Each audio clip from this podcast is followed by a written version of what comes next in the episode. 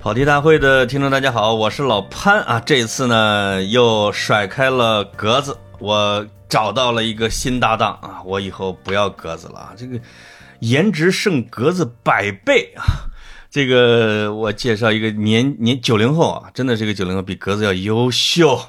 呃，叫做单四平。来，单四平，你先跟大家打个招呼啊。哎，大家好，我是单思平。我觉得潘老师看来是对格子老师颇多怨 言啊，然后这个两相比较之下，就故意把我抬得高一点儿，来这个消解心中愤懑的情绪啊。哦，哎呦呦，一下就被你猜中我的哀怨了 啊！那老是约不上，你说那那可不得怨妇了吗？这嗯个单思平呢，是我们是特别有渊源的。我我之前其实也跟大家预告过了，我说有一个很优秀的小朋友，我要拉过来，我们一块儿来聊节目。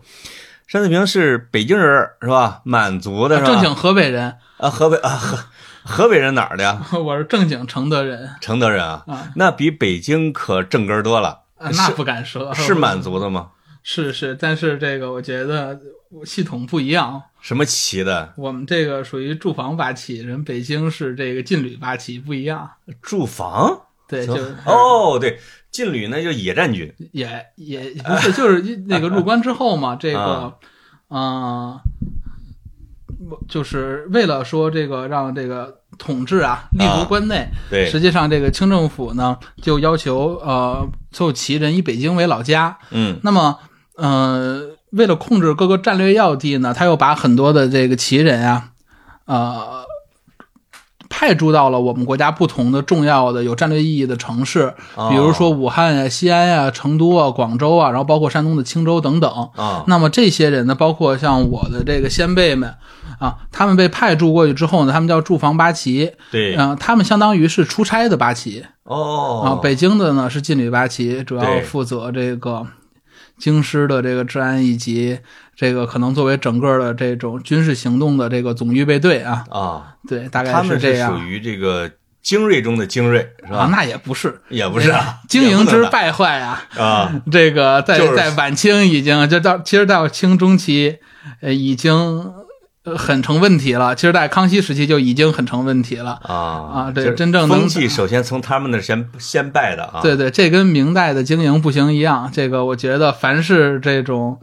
嗯、怎么说呢？这个军事单位啊，它离开了前线，离开了战斗，对可能呃变成了这种有了稳定收入的。这个市井居民之 后啊，很难保存自己的战斗力，哎呦，很快就会被这个美好的城市生活所同化。其实要是说这个特别有趣，不光是他们，啊，大家想象中的这种彪悍的这个蒙古骑兵啊，对，就蒙古王爷们也是特别受腐化。啊，清代的时候，就是嘉庆朝的时候，专门儿，呃，嘉庆爷有一条这个自己的谕旨，非常愤怒。他批判的是什么事儿呢？啊，就说这帮蒙古王公吧，来了北京之后吧，不学点好，哦啊，，来北京之后也是听戏，呵，当时这个是吧？这个花花雅争锋嘛，啊，花布乱弹好听，昆曲好听，自己回去干嘛呢？在大草原子上建戏班、建戏院，糜费甚多。皇帝哦暴怒了，说你们都对吧？让你们来北京，让你们学这个呢 吗？ 都不学好啊！哎对本来本来是管着的啊，没想到被对同化了。这个事儿放到宋朝一样成立，那中央禁军几十万，天天听曲儿是吧？不哎干别的。这 个飞鹰走狗啊，对你说这个单思平啊，就一聊到这儿啊，就是我就知道他的专业背景了啊，就跟大家说一下。呃，单思平呢是这个是这中学就在北京上的，对对，呃，大学呢就是在爱丁堡。哎呀，跟我是我是他不上学的同学，是我是天天给他架鹰走狗的啊，踢球、爬山的。单子平是在爱大爱丁堡大学学历史的，是吧？对嗯，而且单子平呢，这个我们那时候就一直传说这是个天才，因为那时候才十八九岁，可能二十岁，我经常就跑到他那儿去啊，就一听跟我聊，就聊一个中午的。哎，我把这都，我把你给我推荐的啊啊都市放都映记市啊放映记啊，十来本儿全都买了，啊对对虽然我也看不老懂，但是装逼用。欢欢迎大家都买，就是顾足宇先生《读史放于西药》，我觉得是中国这个军事中二青年必读书目啊。韵文写的又好，对各地的这个战守之事总结的呢，又看上去很到位。哎，同时加之以一些这个啊，这个军事史上的内容，看上去妙趣横生，让你也有指点江山的感觉，我虽然没有屌用。 单子平呢，这个爱爱大的历史系本科毕业以后啊，我们那个爱大的这个学生圈就传说，哇塞，单子平直接从本科奔到了这个牛津的历史系的博士去了。后来我就求证，发现去的那个啊比牛津的历史系还要厉害的一个学校，是吧？我那绝对不敢说，我觉得从研究的广度上，啊可能我们跟牛津还是很有距离的。我去的学校比较专业，啊，我们学校在国内叫这个伦敦大学的亚非学院，嗯然后它全名实际上叫 School of Oriental and African Studies，就是东方及非洲学学院。啊，对我们确实在我们的相关领域吧，就是涉及到英国前殖民地的文史研究上，我觉得我们学校可以说独树一帜啊，有相当的优势。 但是我觉得说我们历史系比牛津历史系好，我们自己都不敢这么说。但是我们在相关领域上，我们还是有相有信心，我们不差于别人的。 反正基于我们对你的敬仰啊，反正就是这么流传的啊，就是就像关二爷他不想当武神，嗯，但是山西老乡不答应啊，是吧？我们爱丁堡老乡也不答应，所以这辜个负老乡们了。啊，对啊，就是这个你们亚非学院是培养出多少国家领袖？那确实不可胜数啊，真的啊，非常非常多，尤其是第三世界的国家领导人是吧？。对对对，啊，也是你们学校的大金主，不是，我不能叫这么说，叫什么？重要捐赠者，重要曾经捐啊，赠者啊，重要捐赠者，呃，所以他们对对世界局势了解的也好啊，单子平呢对历史那了解的非常精深，而且对自己满族的历史应该是满族史也满族史九零后第一人。哎呀，我给你，哎，我给你这个定义怎么样那我觉得别说第一任了，前十都排不上我，因为我不是做这个的，啊？还有专门对做我满族史研究的非满常族人多是吧非常多。就我身边真正做这个满语啊，然后满文化呀、包括清史研究的啊，青年学者，比我优秀的多太多了。毕竟我的专业领域不在这儿，是就是客观来讲，我这个整个求学生涯，呃，工作的重心都没有完全放在这个方向 上，所以我只能说自己嗯有这个身份，但是这这个学问上在这方面并不精深。啊，没事儿，我们都特别喜欢这种不精深的啊。呃，我我最近看了《梦华录》，在看啊，而且呢，我跟格子也聊了一期。那么我就对像青楼啊、什么月宫啊、说剑技呀、这些 剑籍啊，嗯还有艺伎呀、这种这种概念啊，完全糊涂账，搞不清楚。所以呢，这个正好你你是不是有一篇论文是写这一类的啊？对对，啊，我太感兴趣了！你写你写的是什么论文？其实这个论文最早这个发轫是，嗯，我就跟大家也汇报一下，就是我本科实际上主要做的还是这个欧洲史，尤其是意大利史嘛。啊，然后我当时呢，行嘞，地图炮有意大利了啊，主要我 我也意大利也不是全懂，因为我嗯毕业的、毕业项目我是做威尼斯，哦对，然后我们那个项目呢，主要是做威尼斯从这个呃文艺复兴后期一直到一七零零年这一段的社会变迁。嗯嗯，那么我们就发现啊，实际上这不光是我了，就是史学家们都会，尤尤其是做社会史的专家们，嗯哎，发现其实在这段时间很有趣，啊，就是呃，人类的几个很大的这种这个文明中心的繁荣城市，比如说威尼斯，那我们中国呢，就是以南京为中心的这个江南的都市圈儿，啊，嗯在明末的时候是是吧？？十七世纪，然后呢，日本呢就是江户，嗯尤其江户幕府成立之后，它应该是十七世纪中后期，就是说我们这个大清建立啊，一直到一七零零年这段时间，都兴起了这种我们叫花魁文化。实际上，它跟青楼呢也，花魁是青楼女子中可能一种啊。呃，老大是吧？呃一会儿可以跟老师大家细讲一下这个话哎题，哎就挺有意思的。啊我们会发现，这个就是呃，在这三个城市呢，都有一批这样活跃的，啊，以花魁的形象出现的这个女子啊。哦然后我的研究呢，主要是做这个南京和这个威尼斯的。呃，比较一个研究是吧一个比较研究，哦我们我们在尝试去看他们的这个社会中的作用，嗯嗯，然后后来我到了研究生阶段的话呢，正好有一个机会是做那个一个、呃我们学校的一个课程项目，叫中国的近代早期知识的传播，嗯就是早期现代的知识传播于中国社会哦，啊。然后呢，我的论文最后的课程论文是写的这个，就是正好就写的是秦淮八艳，哦哦，因为这个，个事情就非常的，我对我来讲非常非常的有趣。嗯，嗯呃，这秦淮八艳是谁呀、啊，对我觉得这块儿我就可以跟我们同对跟观众展开了哎啊因为聊我一一直聊觉得啊，秦金陵十三钗跟秦淮八艳是一是一伙人吗？那并不 是啊。对，就是我们说这个秦淮八艳，大家可能对也都听说过。啊啊，它其实主要指的呢，就是他是谁，其实是一个非常好的问题，啊也是我论文的开头。哦我觉得他是谁啊，就是他不光是谁，啊秦淮八艳啊，他是三个。首先，他是人，哦他代表的是八个流落风尘，然后在清末不是明末清初时期对啊，在风月场中这个拔得头筹的花魁。哦同时，我们再往后再问一步，就是他为什么他能拔得头筹，他能在整个中国的这种怎么说呢，漫漫历史之中啊，哎，对嗯这些人能够被人不断的谈起，这些这个越级女子，为什么呢？是因为我觉得他们还有一个在那个社会的第二个身份，嗯就是他们是商品，哦就是他们是一种非常非常成功的商品。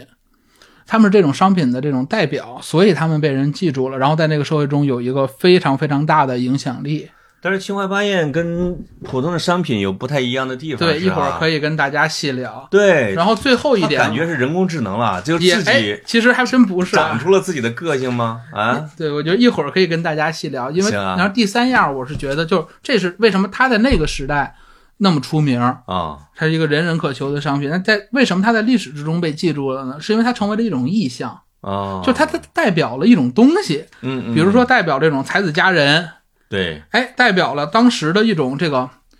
风尚领袖啊，就是女性应该是怎么穿着，女性的社会地位应该是什么样。对，同时呢，它也寄托了明末清初时期的这种兴亡之叹。而且，哦其实秦花八艳形象的提出呢，是已经到清的后期了。哦那么，这种意识之感，我们叫就是时事变迁嘛，三千年对未有之大变局啊。哦啊，这种意识之感，也让清末的文人们对这个明末清初那个时代好像有了共情。那孔尚任的孔孔尚任是算清清末初的，他是清初的，清他初是的康熙啊年间的人，他写的《桃花扇》嘛。对。那就是说，对于秦淮八艳，实际上是从清初也已经有就开始有作品了。秦淮是吧八艳这些人被流传下来，他其实就是在当地的很多的这种民间的笔记之中啊，啊，都有流传。比较比较重要的，像我当时采用的参考文献是叫《板桥杂记》，是一个当时南京的纨绔子弟啊，嗯嗯嗯，叫余怀写的这个自己的小的这种怎么说呢，风月场小 随笔啊，啊，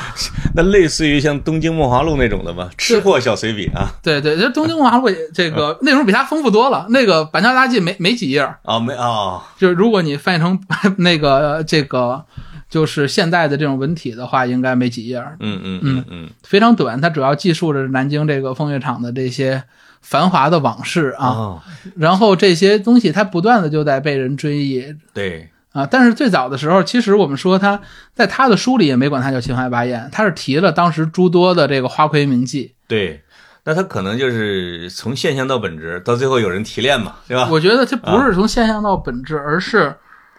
嗯，怎么说呢？有人把它给意象化了，哦，就是纳入了就简单来说，可能就是，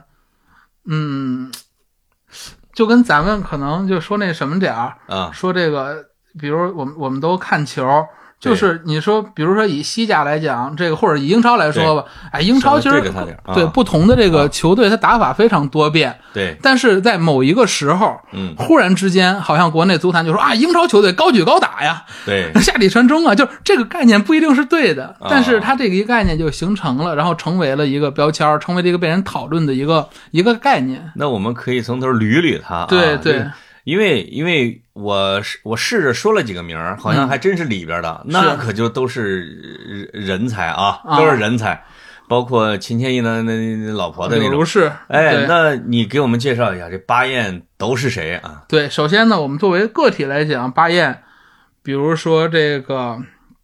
啊，马香兰是吧？嗯然后殿玉京，李香君啊、柳如是、董小宛，这个顾白梅或者就是顾恒波嗯啊，不是寇白梅啊，啊，然后这个顾恒波，还有就是更有名的就是这个陈圆圆啊，啊，这里边有四个是老熟人儿，大家是是大众的老熟人儿，对吧？就是大众应该在近三十年的影视作品之中看见啊了不下一次。康熙大闹五台山，这里边不得有董小宛吗？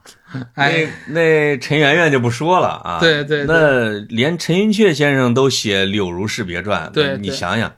孔尚任那《桃花扇》就写李香君的，没错没错，这种顶级的作家、历史学者都在为他们写传、写文、写戏，这不是一般人啊。所以说这些人非常有趣，啊、就是为什么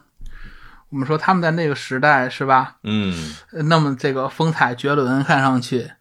是吧对？这个这八个你给我们介绍一下，都是花魁吗？对，而且更重要的一点就是，其实他们叫秦淮八艳。啊，就我们认为他应该都生活在秦淮河畔，啊是？吧？对都啊是吃鸭血粉丝 汤的啊，啊。都在贡院那儿一片儿啊。事实上啊，这几位没有几位生活在南京，啊，就是比如吗说我们这呃个李香君好像是是，啊就比如说我们柳如是吧，啊就是柳如是职业生涯高峰期啊基本不在南京，哦职业生涯高峰期是辗转于苏浙之间，对啊去过杭州，然后也在这个这个苏州对长期生活。嗯，对吧？然后这个就是他们很多人其实并不是以南京那他为是这个久居之处的，是不是他奉兴之地啊？我觉得不是。其实有一那个就您说的特别对的，啊，南京不是名妓们，当然南京名妓非常多啊。对但是南京之所以成为一个印象，秦淮成为印象，不因为女人在那儿，而因为男人在那儿。哦，就是因为嗯是我江南贡院那地儿，对，是吧因为是这个、一会儿，我觉得这个就我们可以接下来聊，就是说说作为人，对他们呢是这样八个女性，对但是呢，我们很重要的一点就是在那个社会，他们之所以如此的引人注目，啊，是因为他们成为了那个时代。这个怎么说呢？最这个熠熠生辉的一种我商们品最想听的是他们怎么引人注目的这故事。啊，就是这是吧一块儿的话，我觉得大家其你实，给介绍介绍这八位，我觉得咱们别这八位要都介绍那呢，你你你掐尖儿可吧能我觉得，我觉得咱们就掐这个谁吧，就啊掐柳如是吧，啊，可以就是嗯拿他来讲，其实我觉得就能够体现就是花魁到底是干嘛的啊啊啊啊，就是我能想象大家一。提到这个青楼女子，，对，然后一提到花魁，很多人内心里可能，尤其是男性观众，可能就哎不禁流出流流流对吧，流露出一些这个不易察觉的微笑啊。啊对对，就是我们会想很多的这个啊，这个这个美好的幻想啊。对但实际上呢，这个我们会发现，在这个传记记载之中啊，或者史料之中，呃，他们真正的为人所称道的，还不是我们想的那些红粉之士啊。嗯嗯嗯那么我就是以柳如是来讲啊，他对这个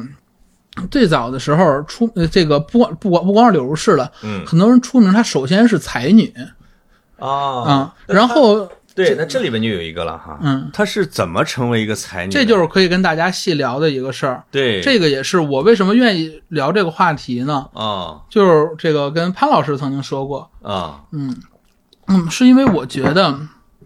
就是我们首先我们要确定一个事儿，就是秦淮八艳她本人，如果她有选择的话，她不会自己成为秦淮八艳的。啊，这件事儿本身的底底色是非常非常凄凉的，对对，他们是被塑造成这个样子的，那是一个女性没有选择的时代里边，哎。她不得不接受的一种命运。那我说一下我对他们的身世的猜想啊，啊这当然是不是也是刻板印象啊？啊往往就是说，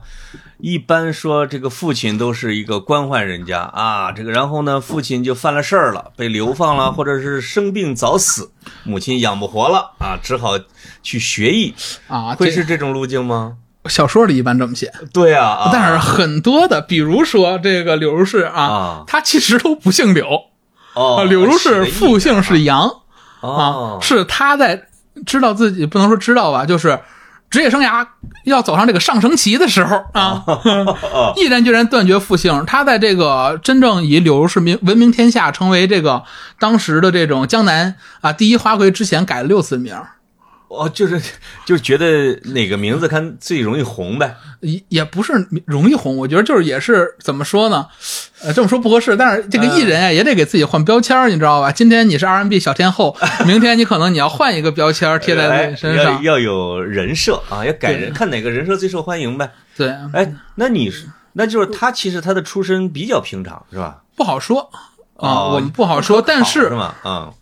跟大家想的那种特别传奇的故事呢，未见得是。我觉得啊未见得是大家想那种，就是父亲是大户人家，然后因为政治迫害，尤其是很多都说什么因为魏忠贤的迫害，啊然后家家里就这对个呀破落了，然后被他被卖入越级，嗯哎，然后因为生在这样一个诗书传家的啊这种家族里边儿，所以自己一身文化技能啊，往往往往往往不是这样，这身文化技能往往是他的亲生母亲或者买下来他的这种哦，当时的这个老舅们对专门培训的，专门培训，连诗书棋画都会培训。对对对吧对对对，就那肯定当时富庶的君子啊，那啊，就是大家也都知道明末的这个明末清初的这个这个方玉啊呃对对，以啊侯方域老师为代表的这一批人 吧，就经常写信交流。他们就有一个老师还专门写过说这个，呃，因为就是是这样，我们要聊这个教育要聊一个事儿，就是扬州出瘦马这个事儿，不知道大家听没听说过？哎呀，你给讲讲，对，就是是这样，这个事儿是从也是从明代开始，嗯，它其实就是体现了一种真的是对人的这种压迫那啊、为什么叫瘦马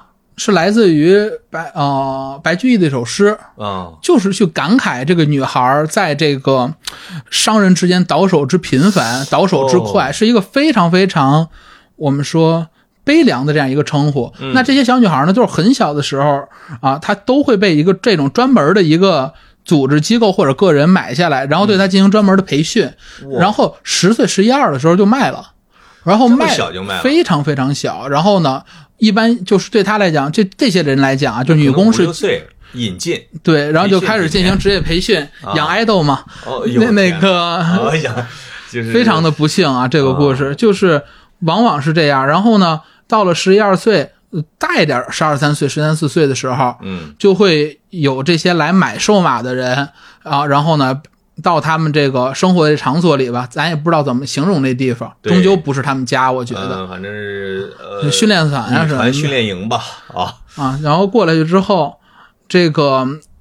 他们可能就会出来之后转一圈儿，然后展现一些自己的基本才艺，然后人嗯家对要满意了呢，就会往他们这个头发上扎一根簪那个簪子，哦，意思就是这个姑娘我定了。我定了啊，这个过程其实非常残忍，是不是就还挺贵的呢？他们嗯、是是就是以这个复社老师们常见的这个出价大概是二十两到五十两之间能买一个，他们还觉得比较满意的。复社这帮孙子真的是会从十一二岁开始买他们呀？，对，就是复社这帮人啊，我觉得富公子、官二代哎买他们干嘛？也也挺不当人的嘛，就是有的啊买回去之后，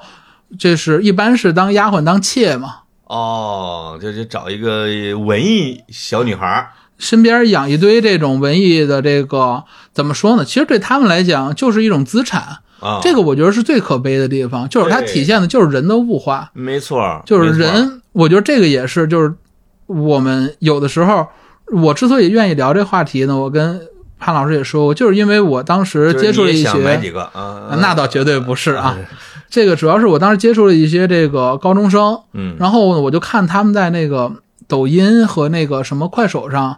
呃看到了，呃他们自己挺喜欢看那种变装视频，啊，就是小小女孩，然后一秒钟就换了什么衣服，啊然后我就发现呢，上面有很多的小女孩，她变装的方向啊是青楼女子，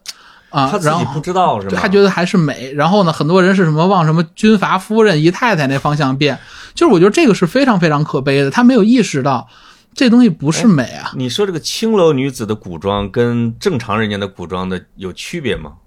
啊、我说实话，我啊不是这个呃汉服的专家。 对，他主要是他自己写，我这是 哦，秦淮风啊明什白么了的，啊。那那些小那些小姑娘，她就业渠道除了或者或者说这种悲惨的被买的渠道，除了侯方域这些公子，啊，就她还有别的渠道是是哪里啊？就是被就卖进到入妓青院，楼了吗？，对对对，或者说我那个时候的青楼跟剧剧院的区别是什么呀？我不，我觉得是这样，啊，当时就，如果你去看我跟大家说那本《板桥杂记》的话啊，这两个词儿根本就没有出现。呃哦，应该我印象之中，那它应该是出现的是什么？它不需要一个具体的场所呀，不是啊大家想的有一个机构专门干这个的，而是就是这些人以这个行业不是一流就是一流那个以顾比如顾白梅吧，对，就是呃，就以他来说的话，这个就是顾梅，他的特点就是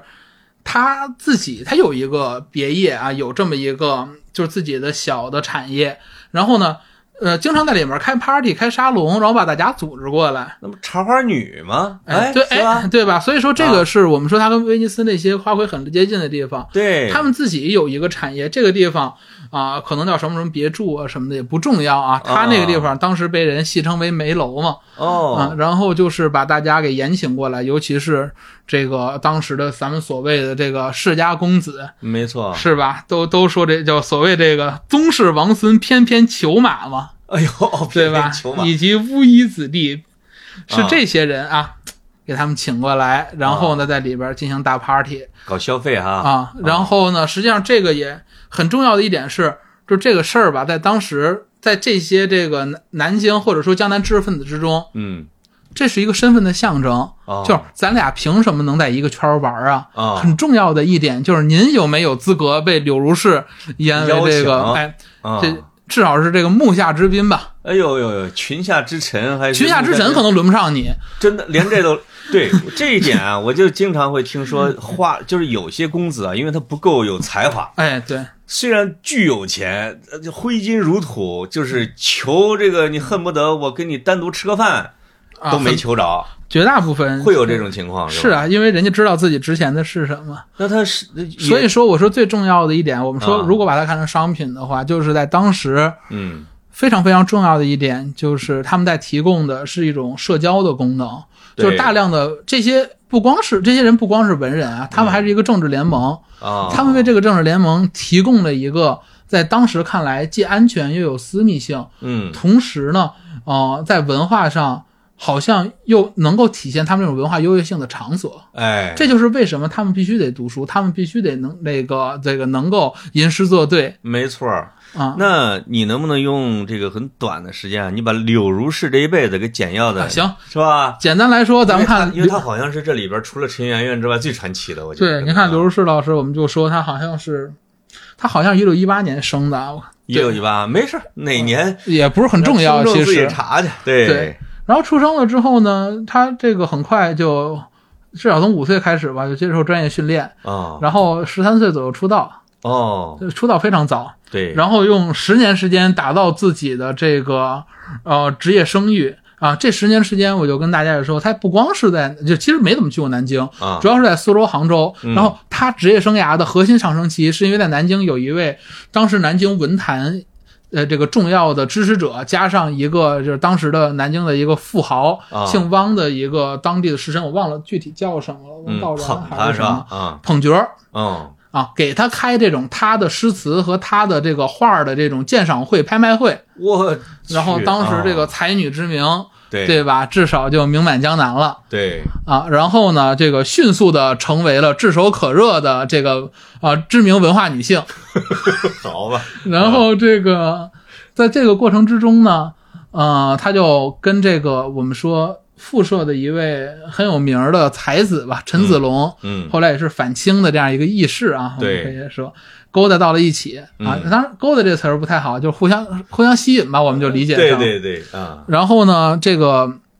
在这个过程之中，他的名声在这个江南士子之间啊，嗯就愈发的大，因为陈陈那个陈子龙也是才子嘛，对啊，当时大家也觉得我这个陈先生看上的这个女子，同时陈子龙三八年的时候自己给他出了诗集嘛，啊，哎觉呦，得真哎，真给出诗集，真出诗集集不得了。，这厉害啊，然后后来呢，他是在这个自己很年轻的二三四岁的时候呢，遇到了当时这这个文坛领袖嗯，钱谦益对，啊，老同志了啊，老年龄头比他大，，差三十六岁啊 对对对啊，对，差三十六岁，嗯，三轮儿啊，对，然后呃钱老师这个也是吧，嗯、看见了之后可以说是这个如痴如狂了一下啊，啊，然后呢就把他这个娶到了自己家里，但是是给其他实他脱不是籍一了个是正吗妻，这就是一个很有趣的现象。其实当时对没什么脱不脱籍的，你从他身上看，哦，也就是他本身就不是什么贱籍啊，什么之类的啊。哦，关键是是看他你是要个体户他你我他也是可能，但是他关键是你看你要拿这个籍干嘛？啊，就是对他的身份转变来讲，这个见籍脱不脱，可能或者是对于明末那个时候，这个籍这个东西已经不重要了，你都管不了。啊就是简单来说，你孩子不能科举，但是 对，呵或者说有很多其他的限制，但是对他来讲，以他的身份，嗯，可能这些事儿没有那么的重要。尤其是他是被这个钱谦益这个这个接接纳嘛，成为家庭的一员。对，啊，后来也是，但是因为钱谦益后来去世的时候，这个就是家争家产这个事儿，啊所以他一生非常的，就是去世的时候应该说是非常的不幸啊，被就是人自欺负了哈。欺负了，然后自缢而亡，哎呦呦呦，是嗯那这里面也是有悲惨的一生啊，是这里边有一个段子，不知道是是不是真的啊？水太凉嘛， 就是呃，就是南明覆亡以后嗯啊，就是覆亡之际，人家这很多大批的文人要殉明嘛。嗯，那柳如是是不是就逼着钱谦益嗯说：“咱一块儿投湖吧？”啊，确实是劝他殉国，劝他殉国啊。确实劝他殉国， 就是呃呃呃这个，而且钱谦益这个这个人啊，他不光不殉国，啊，钱谦益啊，他特别有趣。去北京朝见当时的天子顺治帝的时候呢，啊还特别特别机智啊。哦，是这个去了之后，我忘了，反正他的这个领子，当时好像是这个接成了这个新朝清代的领子，啊哎，还带一个明代的大袖，哎呦呦，或者说是嗯领子是明代领子，袖子是清代的大袖。啊，然后呢，出来之后还跟人美呢，说你知道嗯我这叫什么吗？嗯，我这世新主不忘旧就不忘旧恩，哎呦，然后人家就讽刺他说：“您真是两朝领袖啊哎，那这个有点像胡适之进宫见溥仪，！”有哎，点像对啊。对对对，我觉得这个可能也是体现了这个知识分子他这种胡适之到底有没有跪这件事情，这个嗯外界也是传说纷纭啊。啊，但是有人说偷偷的在里边跪下了，嗯啊，但他自己不承认。哎，我嗯觉得这个那个，那就是他就是跟兴王紧密的结合在了一起，是吧？对跟复社呀，跟钱谦益啊，实际上这些跟人南明都是如此嘛。是吗？对，就是绝大部分，包括我们说李香君啊，嗯，嗯、对吧？然后董小宛，这些都是跟这个当时的这个南这个南明朝堂中的名士，对，尤其是所谓清流。啊当然，如果大家看过顾城老师《南明史》，你们会对清流的印象极差的。呃，事实上我，大我觉得清流也没有多少清 的，就冲他们这种，啊，其实复社哈，就是就是你像陈子龙啊，像侯方域嗯啊，他不仅是有名声、有才华，他还有钱啊，主要是家资万贯啊。真是家那那那爹的钱怎么来的呀，对吧？对对哎对，这要有一说一啊啊，就是民脂民膏啊， 对呀、说的是这个意思啊。这个事啊儿一会儿我也会跟大家讲的。啊，那这里边有两个我感兴趣的哈，嗯就是董小宛和陈圆圆啊，其实是跟清朝紧密的结合在了一起。对她怎么也起家于秦淮吗？我们说了，其啊实他们未见得起家于秦淮，但是不是，也不是土著 是吧？没没没有当过南漂啊。啊，那那但是呢，董小他宛怎们么就跟是顺治怎么就好上了呢？哦，这个呃这肯定是没这回事儿，我们可以说哦，没有是吧？对，就是哦，说董小宛哈，就我觉得董小宛这个我没有专门的但董小专门宛地也研究是过跟一个著名的才子，啊，侯方域吧？呃是不是不是呃不是他咋让我想想我啊，忘了那名字了，但是等也是等个著让名才我子。想一下啊。啊， 哦，茂香对，对他是跟茂香茂香啊，啊、对也也茂也香，你还记得那个《七剑下天山》里边有个叫茂焕珠吧？那个说是哎，是董小宛和茂香的女儿啊什么好之嘞类的。七剑啊啊，对，就是像这种都是属于我觉得，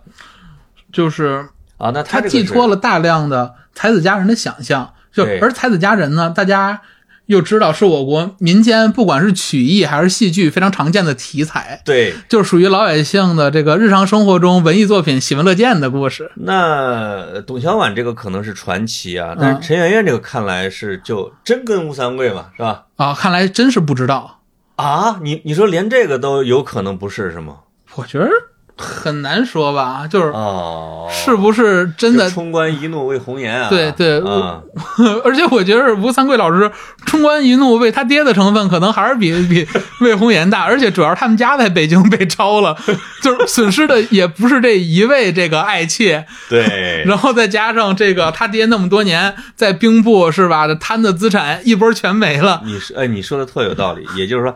这个文化人啊，都特别容易说我是为了一个女人，然后为了海伦， 我为了海伦，对，哎，说是刘宗敏把陈圆圆给霸占了，嗯，但实际上真的也未必啊，真的也未却必，也未必， 那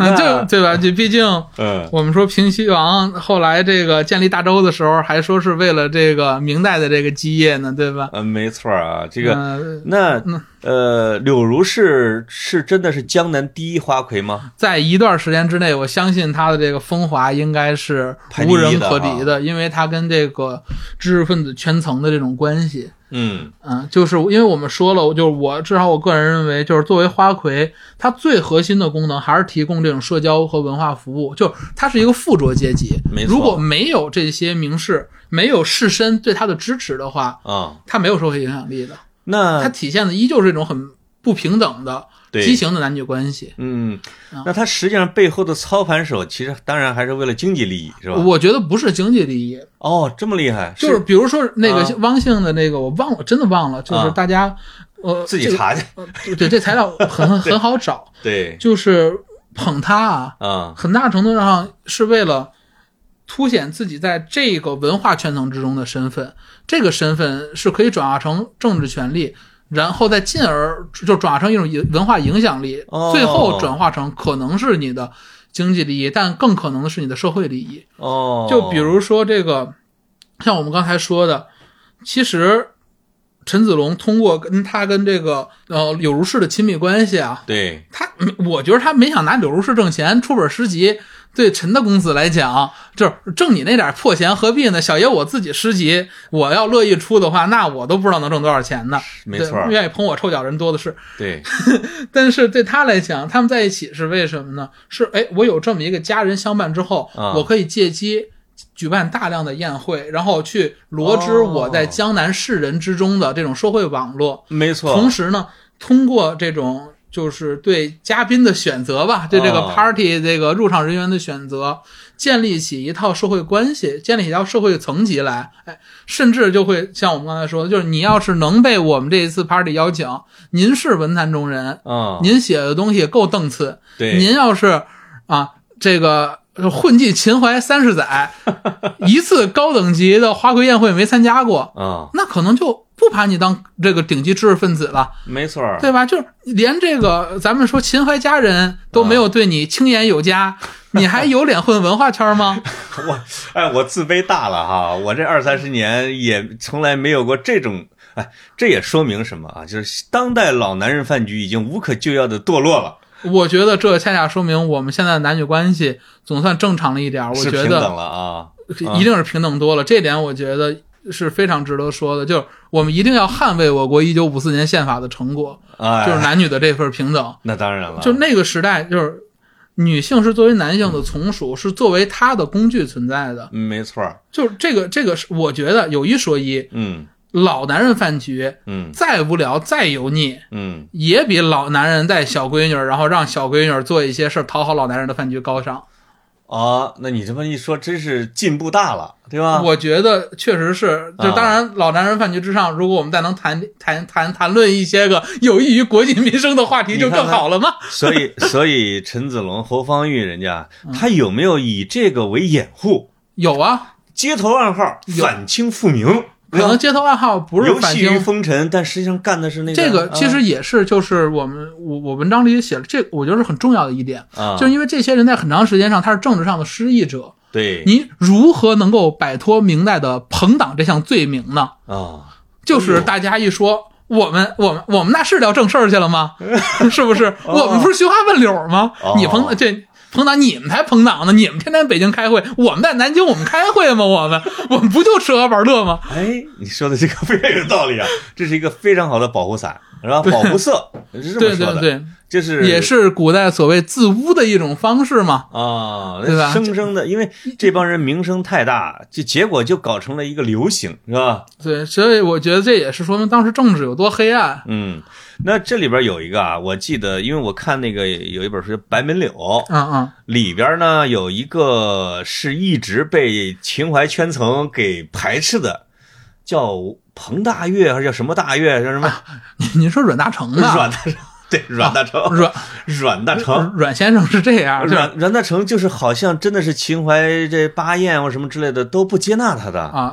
他就就是好像玩命的就往这里钻， 呃，想跟人家玩儿，对是吧对 对，这事儿也特有意这思个。 对对，这个讲就讲啊是阮大成啊，其实如啊果大家有时间的话，可以直接买那顾城老师写《南明史》，他第一、第二章啊很大篇幅在写阮大铖这个事儿。啊就是阮大铖这人吧，也就是一个如同我们刚才提到的很多人一样的投机文人。啊然后他一开始呢，也是跟就是在大家也都知道，明末的时候有一个非常重要的政治的一条动线，就是东林党和阉党，就是所谓的清流和魏忠贤为代表的这个所谓的这个阉党之间的政治斗争。对他一开始也是积极投身到这个东林党之中，啊对，说爷们儿这个啊，也也是一腔热血 呀，也想这个对吧？这个激浊扬清啊，啊对哎，以此为我们说晋升之阶，对把自己标榜为清流君子。是后来发现这帮王八蛋光收钱不办事儿啊，就是跟你们聊这么长时间了，这不叫东林，叫嘴炮党，对对，跟你们聊这么长时间，首先确实也是没什么能力啊而且可能政治上确实失势啊，当时没确法实帮是着他，啊然后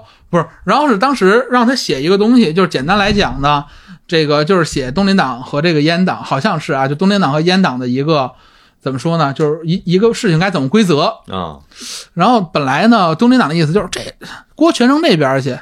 然后他一想，你也没个办事儿，啊我自己吧，这个现在这个情况啊，我人我先干了这事儿呢，就把人家得罪了。对啊，你这样还未见得 保我，哦所以呢，他那份奏折写的呢，就属于各打五十大板，对然后造成一结果就是我们都知道，这个等这个崇那个崇祯皇帝嗯是吧？啊，上台之后三个月罢魏忠贤，对然后大起东林党，嗯哎，然后大家开始秋后算账的时候，发现哎这小王八蛋，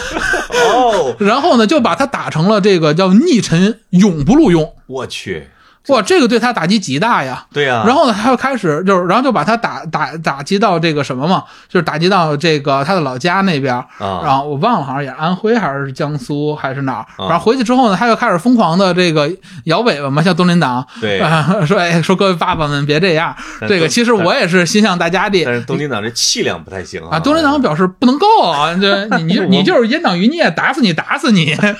而且大家也能想到，当时攀附东林党的人也非常的多，啊， 对吧？就是们我们自己人都安排不过来，那安排 你他们的朋党是他们真正的朋党啊，啊。然后呢，到了南明的时候，出了一个什么事儿呢？嗯就我们都知道，南明定策就是弘光弘安谁当皇帝这件事儿。啊这个那大家听见这个崇祯在眉山自缢之后嗯啊，他们想拥立，就是东林党想拥立谁呢？想拥立陆王。但是呢，最后实际上上位的是福王。对东林党不拥立福王，不是因为福王从这个继承顺位上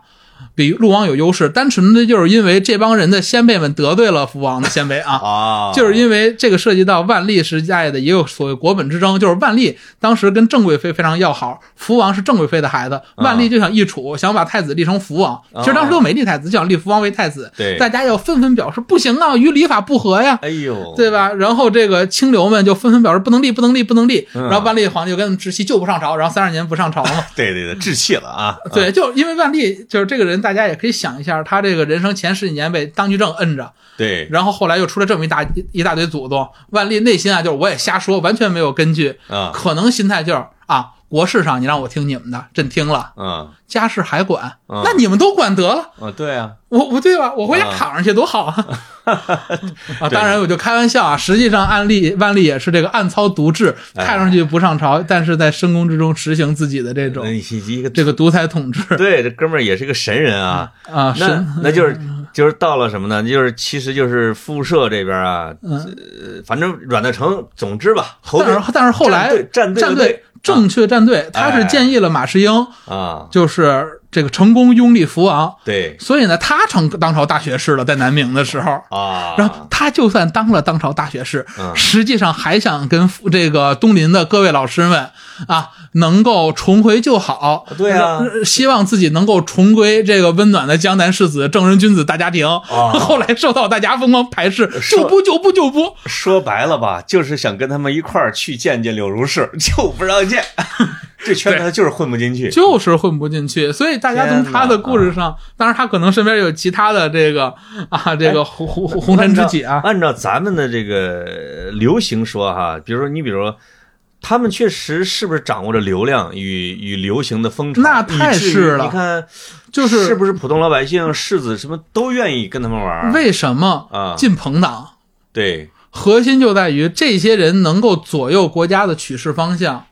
哦，就是你想啊，这帮人都是的文化人，对他们呢很有可能写的东西就是明年科举 的这个考试题作文目，了啊，或者因为您大家要知道，就我国科举制度，这我的论文也里也写了，为什么挺有意啊思呢？就是大家老觉着当代孩子天天得做教辅，除了课教材之外，还得做什么什么什么五年高考三三年模拟什么的。对，哎，教辅这个东西啊，明代就开始做。就有了就是啊。我们苏州地区啊是我国知名的教辅生产中心，写了大量的八股范文儿。就是你，哦你先照我这背，照我这抄啊啊。然后呢，论文的时候看见什么材，拿什么什么写，哎哦怎么怎么样，就是大量的教辅材料在江南被生产出来。他那个而更重你要想啊啊，这事儿嗯是什么呀？嗯，就是大量的官员是靠着教辅的材料当上 官儿的。他们出题的时候呢，其实按他当年的教辅材料出，啊实际上谁掌握了这条产业线，谁就掌握了帝国的取士标准。哟，哎这个是一个隐形的啊，这就是为什么国家要废朋党啊。这就像我我这儿有一本书叫《启蒙运动的声音》，嗯你看着启蒙法国的启蒙运动是一个大思想嗯潮流，其实是背后是一帮搞印刷的或者搞出版的 人我在觉推得动这个是东明西，，我觉得也啊是，就是包括我我在论文里也写了，这是也是我观察这个秦淮的一个很重要的侧面啊如果没有明代以来的印刷术的大普及的话，嗯，就是这个也是，其实我跟大家如果想交流的话，我觉得就是我们对，嗯、呃，秦淮巴彦的观察，嗯我们现在聊的都是人，这是第一步。对，更重要的是，我们想它是商品，嗯，是什么样的社会催生的这些商品，是它被什么样的社会所需要，这个我对觉得是最有趣的。就是说，我们是可以通过秦淮八彦作为一个切口，去观察那个很光怪陆离的晚明社啊你会。这说我有点惭愧了啊，我关注的老是他为什么成为巴彦，你其实你你关注的是背后的就我觉得这个深层逻辑，就是这么一句话，就是为什么会有八彦？啊对呀，就是首先来讲，我当时是总结了四条啊，就是啊首先来讲，我们一定要知道很核心的一个就是明代的商业化，对，就是明代这个社会特别有趣，就是大家如果嗯、这个就对明初和明末啊，嗯我们有机会作为观察的话，你会发现社会风气完全不一样。是明初的时候，朱元璋想建立的是一个啊、呃呃静止的社会，应该讲、嗯就是四民各有其所，然后老百姓一定要非常的节俭，然后以这个道德清教徒社会对一个清教徒式的社会，他认为对这样的对社会是稳定的。是但是到了明末的时候，我们会发现，就是崇尚这种鲜衣怒马，哦，是吧？？少年轻裘哦，啊，为什么呢？这其实是实际上是跟明代整个社会的商业化有关的。对，就为什么会出现这种大规模的商业化呢？其实原因非常复杂，我就说嗯一条我觉得非常重要的，也是我在研究中啊会提到的，就是说这个是跟中国进入全球市场有直接关系的。哦，，就是这样，就是自哥伦布老师发现新大陆以来 对我们都知道在北美洲发现了这个大量的白白银啊银，对，那么白银入流就成为了一个很重要的历史现象。但是中国最早的白银其实不是从他们这儿来的，实际上是从日本来的啊，啊。但是呢，就是大量的白银的流入啊，就是明代的商业发展，它是一个比较。比较渐进、比较多元的过程，对因为当时没有一个现在咱们所说的全国大市场，对，实际上，明代的货币政策，这个大家有兴趣的话，呃，有一本书叫《白银时代的落地》，非常好，大家可以去看一下。啊就是在明代中期的时候，明代社会特别就是市场是非常碎片化的，就是大家都想不到，就是到了如果你在明代啊，就是你以为我有一个什么。有一块儿这个什么大明通宝，或者说有一什么宝钞，就明代纸币，对你能通行天下？不是的，啊，你会发现，到了这个福建的时候，到了福建和广东，你需要用唐宋的古钱儿，它不认现代的这个制钞，福建人他是那么落复古呢？不是复古，是因为呃政府的信用破产了。哦，然后你要是到了这个边境的，比如说咱们山西、陕西、甘肃，嗯，可能你有点什么这个牛皮啊、羊毛啊更有用。呃，就物物相交换啊，对嗯，然后呢，你要到我们国家自古以来能够产银的，比如说四川这些地区呢，你拿这嗯种他们叫回回银，就是低质量的这种银子什么的，对，啊也可以做一些交换。但如果你到了云南的话，事实上你还可以用贝壳呢。真的吗那时候是是是，会啊，这个是有记载的哇啊。啊，但是这个情况大家就想，其实当时整个社会，它呼唤一种好用的货币，对，就是有一个货币的话，如果有一个强势货币介入的话，实际上是能把这种被积蓄下来的这种强大的社会的购买力嗯和这种商业潜力给激发出来的。哎，恰在这时，全球商业网络的这种沟通，大量的白银流入了中国，对然后就造成了这个商业的大爆发、大发展嗯嗯，啊。那这个东西呢，它很简单，你大量的白银流来之后，就是咱们学过经济学的都知道，啊，是吧？这个大量的货币的这种刺激。啊，是会带来的你整个市这个市场的一个繁荣，对以及一个通货膨胀的，它实际上是在刺激你进行消费。没错儿嗯啊，那这个东西的话呢，它接下来带来的一个就是所我们所谓的消费主义的，我我们说消费主义的兴起，这就跟现在美国一花钱啊样，我这个我钱那么多，对吧？都不买用买买，对，都不用美国，嗯，我觉得全世界都是政府印钱的时候，政府花钱，咱们老百姓也花钱，也花钱，因为你觉得这钱东西这玩意儿存不 住，是吧？呃，可能就是价格一直在跌嘛，啊，啊，价格不是价钱存不住，是你这钱留手里就毛了，呃，是，是所以是那咱们价值在跌，对，价啊，值在跌呀、对对对对，所以它有一个这个消费主义的兴起，啊，而且手里有钱了，他们就开始不断的进行这种花销，比如很典型的一点，就是我们说衣服夸张、逾越理智。啊，实际上，明代一开始有非常严格的衣服衣服的这种就是理智上的规定，后来不断的去逾越。还有一个就出现了大量的我们叫导购类书籍，啊就是咱们现在带货，啊古人也带货，啊，非常著名的一本书，就是我们说这个江南四大才子文征明对，啊他的后代有个叫文振孟的老师写了一本书叫《常物志》。哦，常物志是什么呢？啊，就是买什么样的东西逼格高，你们家买完东西怎么摆哦， 啊？来，我给大家读一下啊啊，叫做这个夫啊，标榜林壑，品题九名。收藏位置图史还这个卑当之属， 于世为闲事，于身为常物，而品人者，此观此韵言，才与情言何也？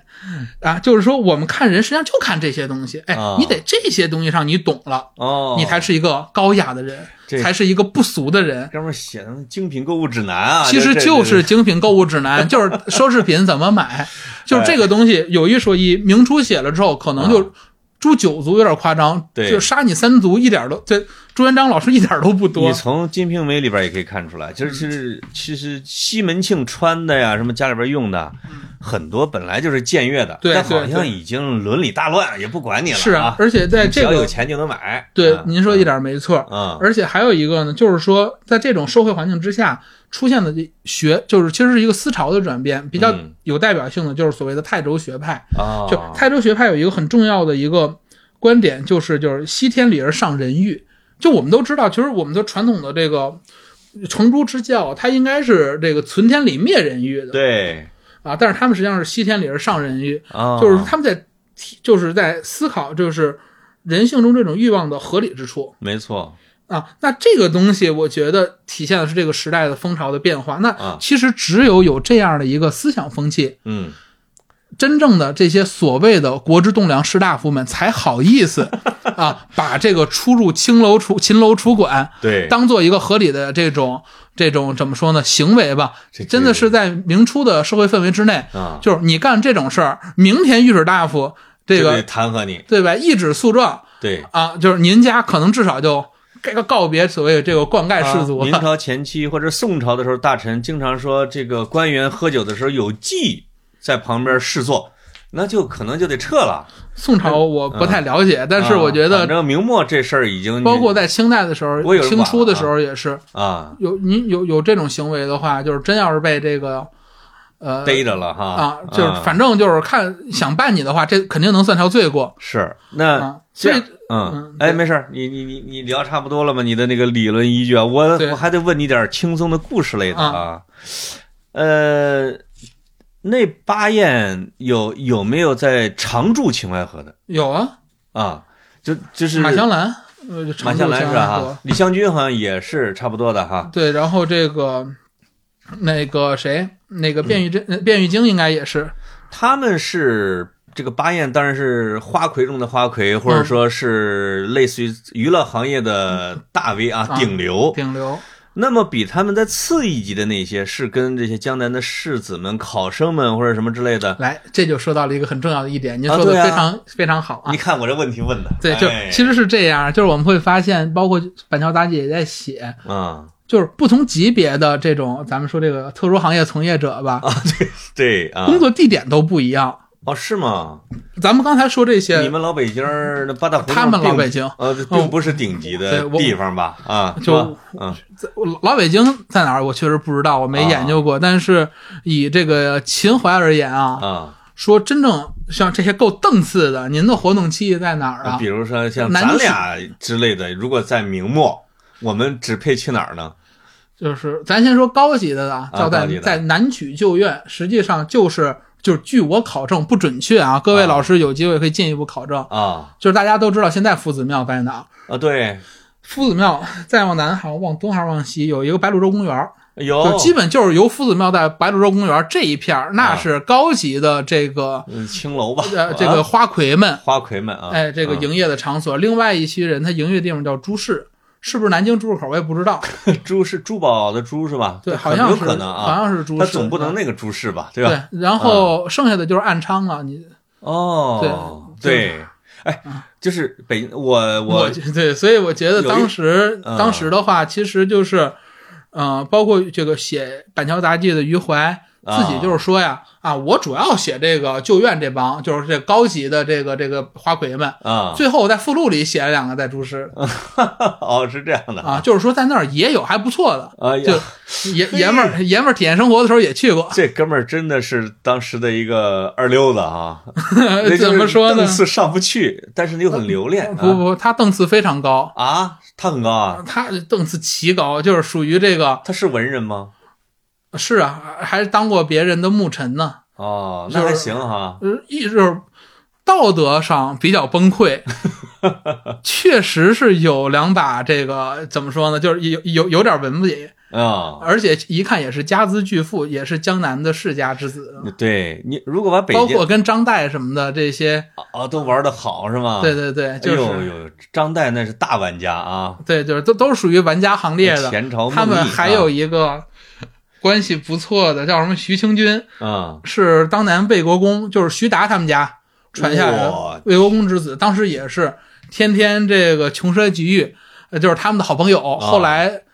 倒霉到什么程度呢？就是家产这个破败了嘛，嗯啊靠这个这个替人打板子为生。当时不是说谁就是打哎你呦二十大板，他啊说。大哥替人打板子，靠这个过活，就哎这呦么呦惨。这一比这比北京王爷蹬三轮儿不是拉三轮儿黄包惨多车了惨多了啊！毕竟确实是身无一这个是太身无长技是吧？又没什么谋谋生的本事啊。对，，就是吃喝玩乐。你说张岱啊，他们那资产那个海了去了，这对你你就看他们的消费的那水平，那是是，那这我觉得到最后的时候啊，我有一个问题问你，嗯，